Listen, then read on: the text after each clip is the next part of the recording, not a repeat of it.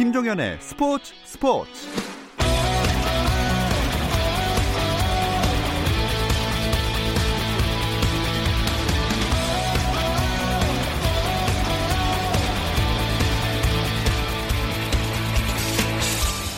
스포츠가 있는 저녁 어떠신가요? 아나운서 김종현입니다. 오늘 하루 스포츠계를 돌아보는 스포츠 타임라인으로 김종현의 스포츠 스포츠 출발합니다.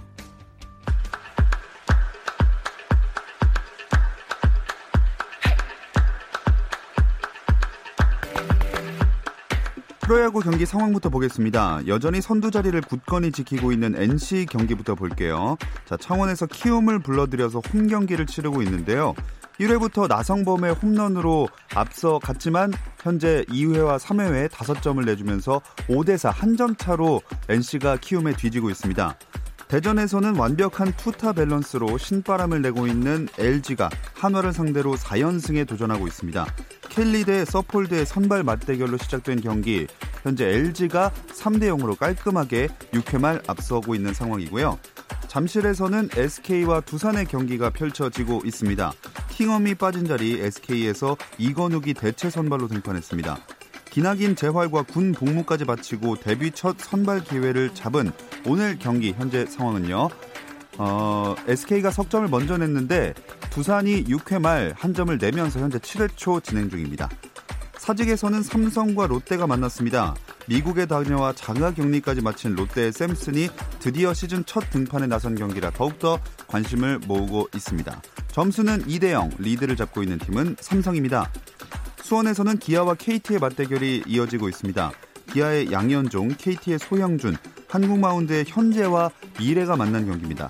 상황은 현재 한 점 차인데요. KT가 6득점을 올렸고 기아가 5득점을 올린 채 5회 말 진행 중입니다. 제한적인 관중 입장을 준비하던 한국 프로야구가 코로나19 재확산 위험에 무관중 기간을 더 연장하기로 했습니다. 정부가 수도권 내 모든 공공 다중 이용 시설의 운영을 6월 14일까지 중단하는 등 대폭 강화한다고 밝힘에 따라서 KBO도 관중 입장 허용을 6월 14일 이후로 미루기로 했습니다. 한국 여자 프로골프 투어 E1 채리티 오픈 첫날 이소영이 보기 없이 버디만 7개를 잡아내는 완벽한 플레이로 7언더파 66타를 기록해 이정은, 하민송 등 2위권 선수들을 두 타 차로 따돌리고 단독 선두에 올랐습니다. 지난 시즌 5승을 올리며 전관왕을 달성한 최혜진은 3언더파 공동 14위로 출발했고 KLPGA 챔피언십에서 데뷔 첫 승을 거둔 박현경은 첫날 5오버파로 부진했습니다. 미국 프로농구 명예의 전당 헌액 행사가 코로나19 여파로 올해는 열리지 않게 됐습니다. 제리 콜란젤로 명예의 전당 이사회 의장은 ESPN과의 인터뷰에서 코로나19의 대유행으로 올해 헌액 행사를 여는 것은 현실적으로 어렵다면서 올해 개최는 확실히 취소됐고 내년 1분기에 열게 될 것이라고 밝혔습니다. 명예의 전당 이사회는 현지 시간 다음 달 10일 회의를 열고 새 일정을 논의할 예정입니다. 올해 명예의 전당 헌액 대상자에는 지난 1월 헬리콥터 사고로 세상을 떠난 NBA의 전설 코비 브라이언트를 포함해 케빈 가넷, 팀 덩컨 등이 포함됐습니다.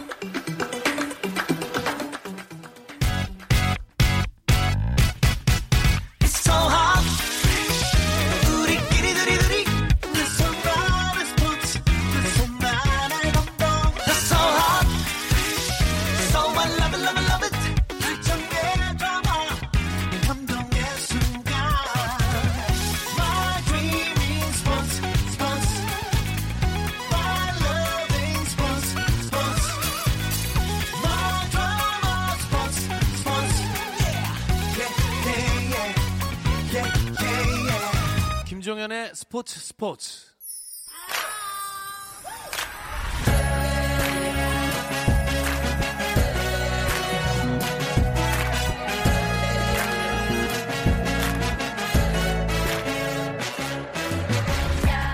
목요일에는 해외 축구 이야기 함께하고 있죠. 라디오의 발롱도르를 꿈꾸는 이건 김정용의 랄롱도르 시작하겠습니다. 이건 축구 전문 기자, 풋볼리스트 김정용 기자 함께합니다. 안녕하세요. 네, 안녕하세요. 이건입니다. 안녕하세요. 김정용입니다. 자, 이건 기자가 곧 영국으로 돌아 가신다면서요? 네, 프리미어 리그가 이제 재개를 어, 눈앞에 두고 있기 때문에 저도 거기에 발맞춰서 다음 주 금요일 날 돌아갈 거고요. 또 영국이 다다음 주 월요일, 그러니까 8일부터 자가격리 2주 의무화를 하기 때문에 어. 제 자가격리를 해봤지 않습니까? 네네. 네, 싫어서 빨리 돌아가기로 했습니다. 아니 근데 검사가 진행될 때마다 확진자가 발생하고 있는데 잉글랜드 프리미어리그 재개가 될 수 있을까요? 네, 현재까지 대략 8명의 어, 선수 관계자 확진자가 나온 걸로 알려져 있는데요. 그런데 오히려 확진자가 선수들 예상보단 적었다라는 아. 분위기입니다. 이게 한국과는 좀 정서가 많이 다른 게 영국은 지금도 하루에 2,000명 안팎의 확진자가 나오고 있는 상황이라서 예. 그, 그, 최근에, 어, 1744명 선수와 스태프 통틀어서 전수조사를 했는데, 양성 8명인 게 선수들 예상보단 적었대요. 음. 그래서 오히려 이제까지 진행해온 제한적인 훈련을 전면 훈련으로 전환하는 과정에서 선수들에게, 선수 대표자에게 그래도 되겠냐고 물어봤더니, 어, 충분히 이 정도면 훨씬 안전한 편인 것 같다. 음. 이렇게 얘기를 했답니다. 뭐, 전국에서 8명만 나와도 굉장히 경각심을 가지는 우리랑은 좀 정서가 다르죠. 예. 그래서 이제 대신 역학조사가 힘든 영국 사정을 감안해서 검사 대상인 축구인들은 GPS로 동선을 다 파악하도록 해서 뭐 만약에 발생했을 경우 역학조사를 한다든지 음. 이런 대책을 세운 상태에서 훈련 범위를 늘려가고 있습니다. 네. 어찌됐든 다시 재개를 하겠다는 의지가 강력하게 느껴지는데요. 손흥민 선수도 좀 건강한 몸 상태로 시즌 재개를 준비하고 있겠죠? 토트넘 이제 그 구단이 자신의 SNS를 통해서 항상 그 선수들의 훈련 사진을 공개를 하고 있어요. 그 중에 손흥민 선수가 정말 지분을 많이 차지하고 아. 있고요. 어, 이제 군대를 갔다 왔기 때문에 머리가 이렇게 군인 머리로 해가지고 조금씩 자라나고 있는데, 어, 그런 상당히 좀 순박한 모습으로 이제 열심히 웃으면서 하는 모습 보이면서 팬들도 아, 손흥민 선수 표정도 좋고 되게 좋아진다라고 이야기를 하고 있는 것 같습니다. 팀마다 다르겠지만 토트넘에게는 시즌 중단이 오히려 득이 됐다는 생각이 들어요. 네, 어, 최근 무리뉴 감독이 인터뷰에서 주축 선수들의 컨디션이 이제 괜찮다는 말을 했습니다. 특히나 이 케인, 손흥민, 스티븐 베르흐베인, 우사 시소코 등의 리그 중단 즈음 부상을 당했던 선수들이 전원 완치됐다는 얘기를 했는데요. 현지에서도 특히 손흥민과 케인의 건강에 대해서 관심이 많았습니다. 다만 이제 케인은 쉰 기간이 워낙 길어서 컨디션을 되찾으려면 좀 걸리기 때문에 천, 만약에 재개되더라도 초반부터 정상적인 경기력을 발휘하는 건 좀 어렵겠다. 이런 게 음. 무리뉴 감독의 얘기였습니다. 그 말이 왠지 살이 많이 쪘다는 얘기로 들리는데 확인은 할 수 없는 거죠? 네, 이제 벗겨볼 수가 없기 때문에 알겠습니다.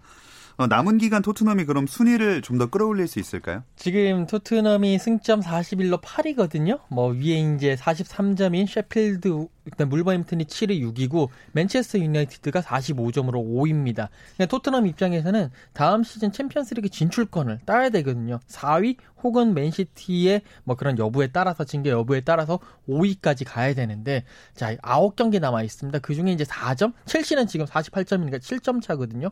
아, 과연 9경기에서 7점 차를 극복할 수 있을지. 음. 다만 손흥민 선수와 해리케인 선수가 복귀한다라는 것이 그래도 뒤집을 수 있다라는 예. 뭐 그런 뭐 사람들의 주장의 논리의 근거입니다. 음. 그리고 스페인 정부도 라리가를 6월 8일 이후에 재개하는 걸 허용했죠. 네, 스페인과 이탈리아 같은 나라는 축구만의 문제가 아닙니다. 이쪽은 경제 사정이 원래 안 좋았는데 관광 산업에 대한 의존도가 원래 높아서 경제를 돌려야 된다. 더 이상은 이제 더 경기를 길게 했다가는 네. 나라가 망한다. 이런 식의 경각심이 생기고 있어서 스페인은 7월부터 봉쇄를 풀고 타국 관광객을 받을 준비까지 하고 있어요. 음. 이런 사정이 축구에도 반영이 돼서 레알 마드리드의 세르히오 라모스 선수는 나라 경제 때문에 라리가 해야 된다 이런 말도 했거든요. 네. 그래서 페드로 산체스 스페인 총리가 6월 8일부터 무관중이라면 라리가 경기를 허용하겠다라고 공표를 했고요. 리그 측은 6월 11일부터 경기할 계획을 갖고 추진하고 있습니다. 네. 이 선수들이 훈련하는 모습 사진들이 쏙쏙 나오면서 이전과 달라진 외모도 화제가 많이 되고 있어요. 유럽 전역이 지금 그 봉쇄 상태입니다. 이 봉쇄의 의미가 결국 그 슈퍼마켓 마트와 그리고 약국을 제외하고는 모든 상점이 문을 닫았습니다. 특히 이제 미용실이 문을 닫았기 때문에 예. 선수들이 어떻게 뭐 머리를 만질 시간이 없거든요. 그래서 이제 선수들이 막 기르거나 뭐 이런 얘기들이 많이 나오고 있는데 이재성 선수 같은 경우에는 골 넣고 이제 요즘 뛰고 있으니까 보고 있으면 머리를 많이 길렀더라고요. 아. 그러면서 약간 루카 모드리치 스타일의 아. 그냥 뭐 제드리치다 이재성이니까 재성 리치다 뭐 이런 얘기도 예. 나오고 있고요. 특히 이제 재밌던 게 애슐리 영이라든지 은골로 캉테 같은 경우에는 항상 민머리 스타일이잖아요. 예. 근데 머리를 이렇게 길러가지고 조금은 좀 수도분한 음. 모습의 그런 모습도 보여주고 있습니다. 그리고 또 한 명의 선수 황희찬 선수도 굉장히 이거는 새로 만진 것 같은데 독특한 헤어스타일로 훈련장에 나타났거든요. 프리미어리그 이적설이 또 불거지기도 했어요. 네, 머리 모양만 보면 그 영화 트롤에 나오는 트롤들 같은 스타일이 됐는데 예. 염색한 부분만 위로 솟구쳐서 남아 있고 아래쪽만 시커먼 게 이제는 그 뿌리 염색으로는 안 될 정도로 아. 그 새로 난 부분이 많아졌습니다. 네. 뭐 어떻게 해야 될 것 같고요. 이제 이적설 같은 경우에는 에버턴, 리버풀, 리버풀 지역을 연고로 하는 두 팀과 최근에 계속 지속적으로 나고 있는데요. 최근에는 현재 소속팀인 잘츠부르크의 제시 마시 감독이 리버풀에 우리 팀에 리버풀 갈만한 선수 몇 명 있다. 그 중에 한 명으로 황희찬의 이름을 아주 거론을 하면서 음. 약간 사과라고 부추기는 듯한 예. 특이한 인터뷰를 하기도 했습니다. 어. 뭐 어쨌든 우려도 있었지만 분데스리가 개막해가지고 우리나라 선수들 활약 소식을 이래저래 접할 수 있으니까 좀 반갑더라고요. 네, 요즘 가장 뭐 우리나라 선수들 얘기는 어차피 분데스리가밖에 안 나오고 있는데 네. 이재성 선수가 뭐 지난번에 이제 재개하자마자 바로 첫 골 넣으면서 많은 스포트라이트를 받았고 어, 이재성 선수 계속 홀슈타인 킬에서 선발로 나서고 있습니다. 뭐 슈투트가르트 홈 경기에서도 어, 승리를 이끌었고 다만 이제 간밤에 보훔 원정 가서 조금 아쉬운 모습을 보이면서 음. 팀의 패배를 막지 못했고요. 지동원 선수는 마인츠 소속으로 계속 못 뛰다가 이번에 리그가 재개되면서 어, 다시 이제 출전기를 잡아가고 있는데 어, 쾰른전에서 지난번 한 열일 정도 전에 선발 출전해서 이제 마인츠에서 데뷔를 했고요. 예. 그다음에 이제 얼마 전에 우니온 베를린과의 경기에서 후반 20분 교체 출전해가지고 한 20분 정도 뛰었고 권창훈 선수 프랑크푸르트 원정 가서 10분 정도 뛰었고요. 이제 다름슈타트에 있는 백승호 선수가 아우에와의 경기에서 교체로 출전했는데 멋진 수루패스를 찔러주면서 팀의 3대1 승리를 이끌면서 시즌 2호 도움을 올렸습니다. 음. 또 다른 이슈들 어떤 게 있었는지 이건 기자가 정리해 주시죠. 아, 가장 큰 이슈는 얼링 홀란드의 부상인 것 아. 같아요. 아. 사실 이제 분데스리가가 그러니까 분데스리가만 이제 개막한 물론 K리그는 개막하고 있지만 유럽에서는 독일만 개막을 했는데 도르트문트와 바이에른 뮌헨이 도르트문트 홈에서 맞부딪혔습니다. 이때 이제 뮌헨이 키미의 멋진 그 로빙 슛으로 1대0 승리를 했는데 이 경기에서 사실 홀란드가 예. 정말 맹활약을 했어요. 뭐 슈팅도 하고 특히 골문 바로 앞에서 수비수한테 걸리는 슈팅을 많이 하면서 자신의 존재감을 보여줬는데 문제는 그것보다 더 큰 존재감 을 보여줬죠. 후반 27분에 교체 아웃됐는데 이게 알고 보니 자기가 그 주심과 맞부딪히면서 예. 무릎이 뒤틀리는 그런 부상을 입으면서 어, 결국 이제 교체 아웃이 됐습니다. 홀란드 선수 부상 뭐 시즌 아웃이다 이런 얘기도 있는데 가장 최근의 소식으로는 일단 이번 주말 경기는 불참을 하고 6월 6일에 있는 베를린과의 홈 경기에서는 음. 출전을 할 것이다라는 기사들이 나오고 있습니다. 네. 자, 이제 코로나19 시국에 랄롱도르가 야심차게 내놓은 코너 랄롱도르 아카이브로 넘어가 보게 되겠습니다. 지난주에 이어서 더비 이야기 계속 해야죠. 네, 어, 지난주에 어, 잉글랜드, 영국의 더비 이야기를 많이 했고요. 이 더비라는 말 자체가 영어기 때문에 영국에선 당연히 더비라고 부르는데 다른 나라에서도 자기 나라 발음으로 보통 부릅니다. 그래서 음. 이탈리아나 스페인에서는 데르비라고 많이 하고요. 독일에서는 어, 발음이 비슷해서 더비라고 하는 경우가 많은 것 같아요. 음. 잉글랜드를 제외한 유럽의 대표적인 더비들을 살펴보면 좋을 것 같습니다. 네, 먼저 이탈리아 리그부터 가볼 텐데 딱 떠오르는 게 이건 밀라노 데르비인가요? 네, 어, 밀라노 아. 데르비라고도 하고요. 그 데르비 델라 마돈니나 음. 어, 데르비델라 마돈니나는 이제 마돈니나가 마돈나거든요. 그러니까 예. 성모 마리아의 더비라는 어. 뜻으로도 부릅니다. 이렇게 부르는 거는 밀라노에 있는 두오모, 즉 대성당에 성모 마리아 상이 있어서 성모 마리아 더비라고 하는 거고요. 어, 같은 도시에 있더라도 이제 보통은 경기장이 각각 홈구장이 다르게 마련이거든요. 예. 근데 이탈리아는 그 축구 인프라가 좀 낙후돼 있어서 예. 밀라노에 큰 경기장이 이거밖에 없습니다. 그래서 음. 이 경기장을 유서 깊은 그 산시로라는 구장을 함께 쓰고 있고요. 그래서 좀 진정한 한 지붕 두 가족 라이벌전 음. 같은 느낌이 있죠. 예, AC 밀란이 먼저 있던 팀이죠. 네, AC 밀란이 먼저 이제 그 잉글랜드에서 이렇게 이탈리아로 축구가 넘어오면서 AC 밀란을 만들었습니다. 그러면서 그 당시에 이제 AC 밀란은 잉글랜드, 영국 사람과 그리고 이탈리아 사람만을 이제 받아가지고 좀 약간은 폐쇄적인 어, 그런 팀 운영을 했는데 그러니까 이제 반발이 많이 일어나는 거예요. 그래서 1908년도에 아 우리 다른 나라 사람들도 받아들이자 이렇게 네. 하면서 인터나셔널, 그러니까 영어로 인터내셔널이죠. 음. 어, 잉글랜드 그리고 이탈리아 외의 선수도 받아들여서 출범한 팀이 바로 인터나셔널레 데 밀란 이렇게 되는 거고요. 어떻게 보면 좀 AC 밀란은 보수적이고 예. 인터 밀란은 조금 진보적인 뭐 그런 팀 색채의 경기다 라고 음. 보시면 될 것 같습니다. 아, 이런 역사가 있는지도 몰랐네요. 말씀하신 대로 한 지붕 두 가족, 진정한 한 지붕 두 가족이니까 뭐 참 재밌는 이야기거리도 많겠고 성격도 달라서 재밌을 것 같아요. 네, 어, 산시로가 그 위치한 곳의 동네 이름이고 예. 그 이탈리아 축구의 전설적인 인물의 이름을 따서 쥐세페 메아짜라고도 합니다. 그래서 두 가지 이제 경기장 이름을 혼용하는데요.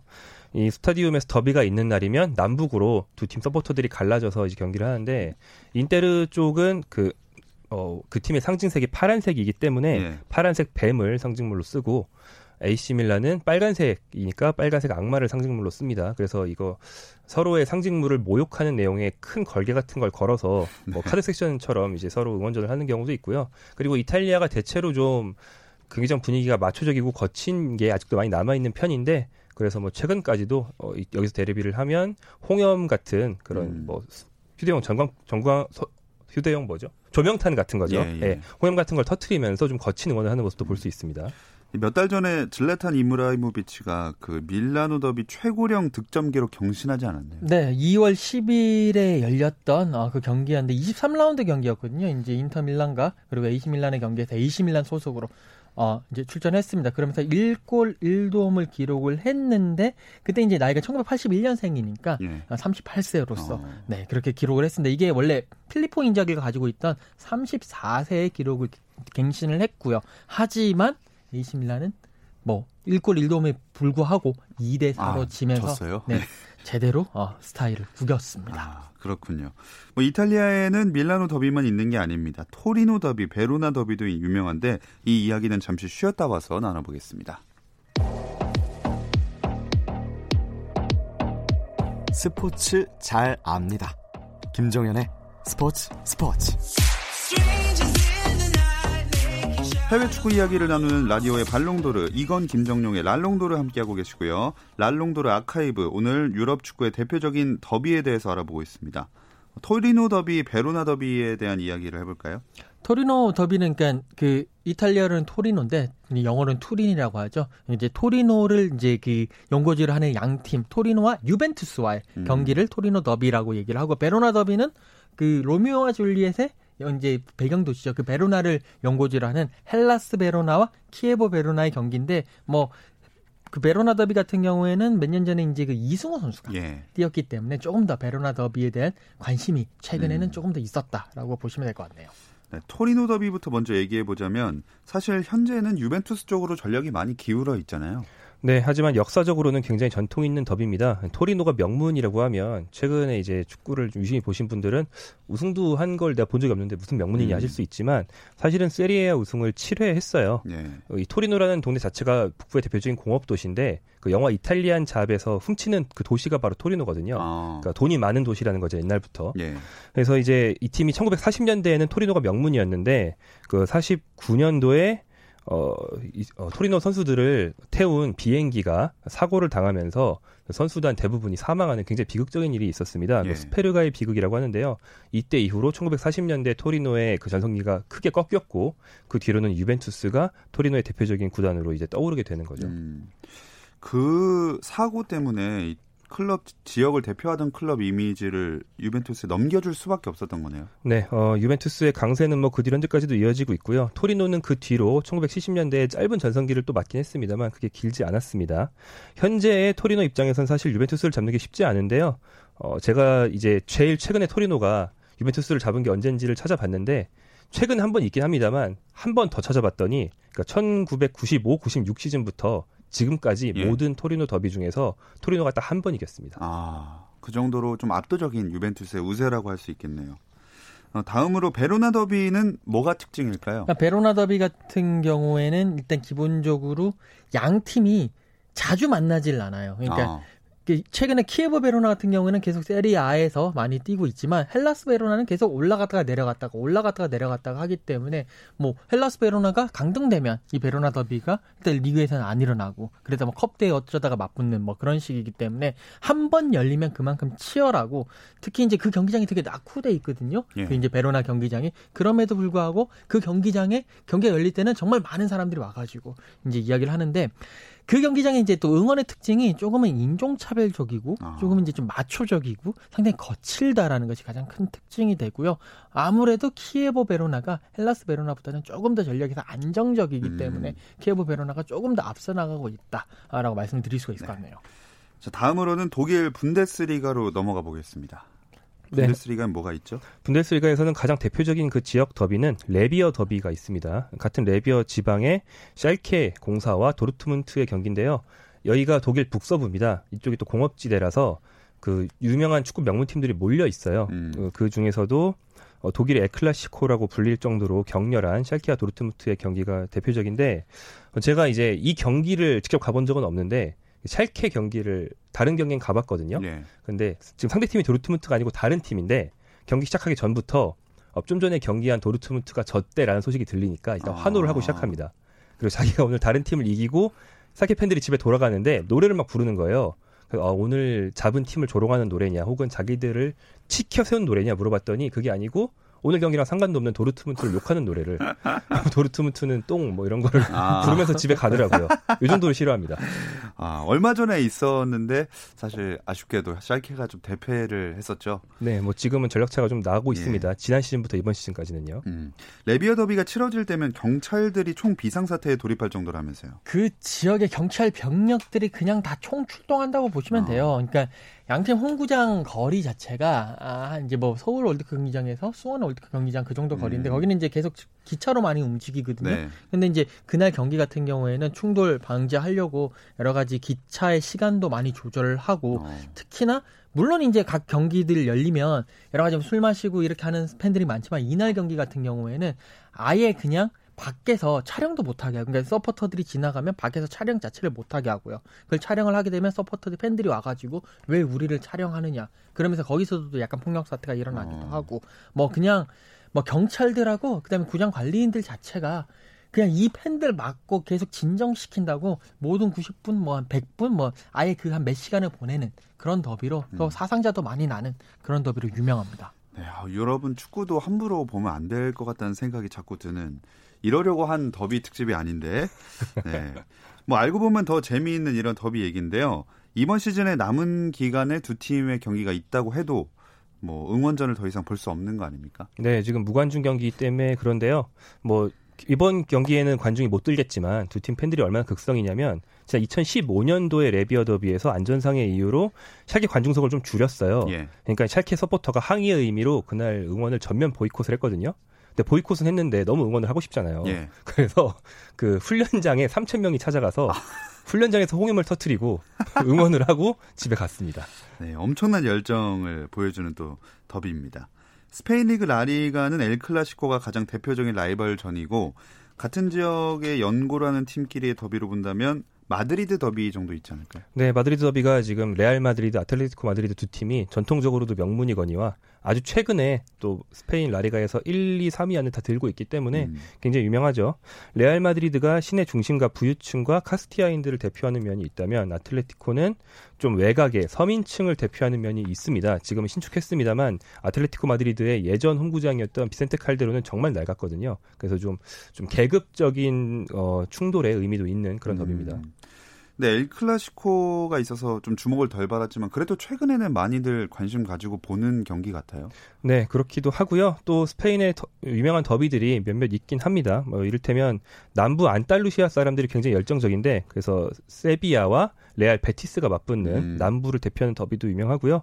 또 북부의 바스크인들도 거칠고 힘좋기로 알아주거든요. 그래서 바스크 지방에서는 아틀레틱 빌바오와 레알 소시에다드의 바스크 더비가 또 유명합니다. 음. 이런 더비의 의미를 늘- 넓혀서 국가별로 보더라도 A매치에서도 이 전통적인 라이벌전이 있습니다. 대표적으로 뭐 한일전이 있겠죠. 네, 뭐 역사적으로도 일단 한일전은 기본적으로 우리나라와 일본의 그런 역사적인 예. 뭐 원한이라고 해야 될까요? 뭐 그런 것이 얽혀 설켜 있고요. 유럽 같은 경우에도 독일과 프랑스 특히, 특히 2차 대전을 매개체로 하는 그런 경기들이 많아요. 독일과 프랑스가 맞붙어도 정말 큰 라이벌이 되고 독일과 네덜란드 음. 직접적으로 침공한 나라와 침공당한 나라 들 그리고 또 프랑스와 잉글랜드와의 경기 뭐 특히나 뭐 독일 또 여기에 특히 뭐뭐 나폴레옹 시대라든지 독일 프랑스는요 뭐 이런 것까지 역사적인 그런 것들이 너무나 많이 얽히고 설키고 있기 때문에 뭐 그 나라들의 어, 대결은 그냥 말 그대로 예. 그냥 주- 나 죽고 너 죽자 아. 네, 뭐 그런 사생결단의 대결이다라고 보시면 되겠네요. 그 중에서 잉글랜드 대 프랑스는 언뜻 접점이 없어 보이거든요. 어쩌다가 이게 라이벌전이 됐죠? 어, 사실은 이 두 나라만 라이벌인 건 아니고 잉글랜드랑 독일도 경기하면 사이 엄청 안 좋고요. 그렇죠. 독일은 뭐 네, 프랑스랑 독일도 안 좋고 예. 그렇긴 합니다만 예, 이 두 나라는 좀 백년 전쟁 같은 역사적으로 큰 전쟁이 많이 있어서 뭐 음, 잉글랜드 입장에서는 프랑스로부터 많이 핍박을 받았다 이렇게 예. 느낄 때도 있고 역사적으로 좀 얽힌 게 많은 사이입니다. 그래서 축구 경기는 이제 축구 경기가 다른 종목과 굉장히 다른 것은 국가대표팀이 굉장히 발달했고 어, 국가주의를 이제 기반으로 한 국가 내 대리전이라는 양성이 있기 때문이죠. 예. 월드컵이라는 큰 대회도 있고요. 그러다 보니까 A 매치가 열리면 이거를 이제 부축이죠.